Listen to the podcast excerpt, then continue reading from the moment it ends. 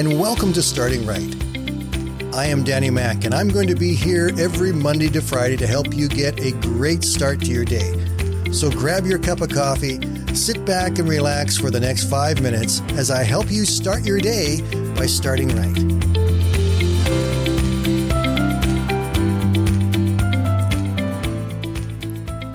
From the early 1930s through 1945, Dietrich Bonhoeffer was a pastor in Germany. His biography for those years reads like a Hollywood movie script. In the early 1930s, the Nazis were rising to power, and in 1933, Hitler became Chancellor of Germany, and then in August of 1934, he became the president. As Hitler rose to power, so did his persecution and opposition of the Jews. The Christians, led by Bonhoeffer and other pastors, rose up to try and stop what the Nazis were doing. Initially, Bonhoeffer tried to argue it in terms of morality and legality, but that didn't get anywhere with the Nazis. In 1937, in the midst of this surge of Nazi growth and power, Bonhoeffer wrote his defining work, The Cost of Discipleship. It was a call to a more faithful and radical obedience to Christ, and it was really a sharp rebuke to comfortable Christianity. He said in it, cheap grace is preaching forgiveness without requiring repentance, baptism without church discipline, communion without confession, grace without discipleship, grace without the cross, grace without Jesus Christ, living and incarnate. Soon his church was shut down and he was forced to go underground with his teaching. He opened up an underground seminary but eventually that was also found by the Nazis and it was shut down as well. In a strange twist of events, the Nazis came to Bonhoeffer and invited him to join their secret service. In doing so, they gave him access to travel throughout their occupied lands. What the Germans didn't know was that Bonhoeffer was already working for the Allies. So Bonhoeffer agreed to join the German Secret Service and became a double agent working for the Allies.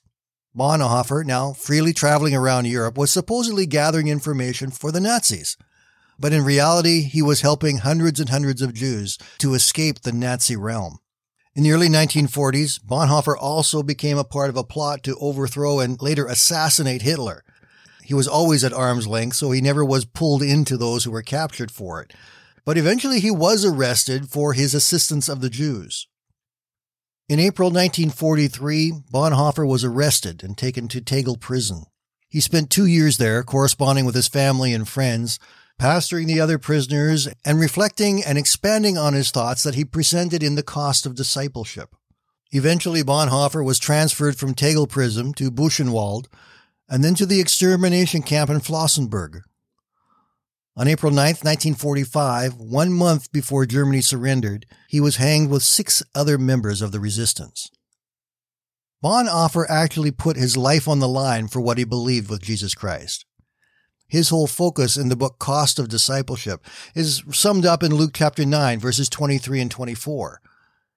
Jesus said to the crowd, If any of you want to be my follower, you must give up your own way Take up your cross daily and follow me. If you hang on to your life, you will lose it. But if you give up your life for my sake, you will save it.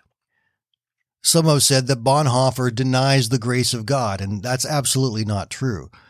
But he does talk about the difference between what he calls cheap grace and costly grace. Cheap grace, according to Bonhoeffer, is the forgiveness of our sins through what Jesus did for us on the cross but without anything more from us. And since we are forever forgiven, past, present, and future, we're covered. Nothing else needs to change. Life goes on as it always has, but we're now secure in Christ. He calls that cheap grace. But then he comes up with the idea of what he calls costly grace. And we don't talk about that a whole lot. It's the part of the relationship with Christ that requires our obedience no matter what the cost.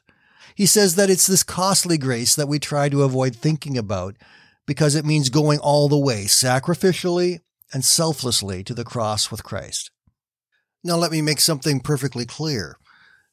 This obedience is not what is required to become a Christian. You are a Christian when you receive the forgiveness of Christ into your life. But God's grace continues to flow through us and work in our lives the more we are obedient to Him. If we want God's grace working in us and through us, we need to be in submission to Him and His purpose and will. There are times when I need to remind myself that God is not there to serve me. I am here to serve God. And if I am going to serve Him, that means that He has to have control of all of me and everything that I have. That's a good challenge to examine our lives and our walk with God by. Do we look at God as being there to help us? Or do we look at us as being here to help God build His kingdom on this earth? Christ bought and paid for us on that cross. The Bible tells us that we are now His children and that we are to serve Him. That's a challenge that we need to look at more often than we do. I hope you all have a great day, my friends. Take care. We'll talk to you again tomorrow.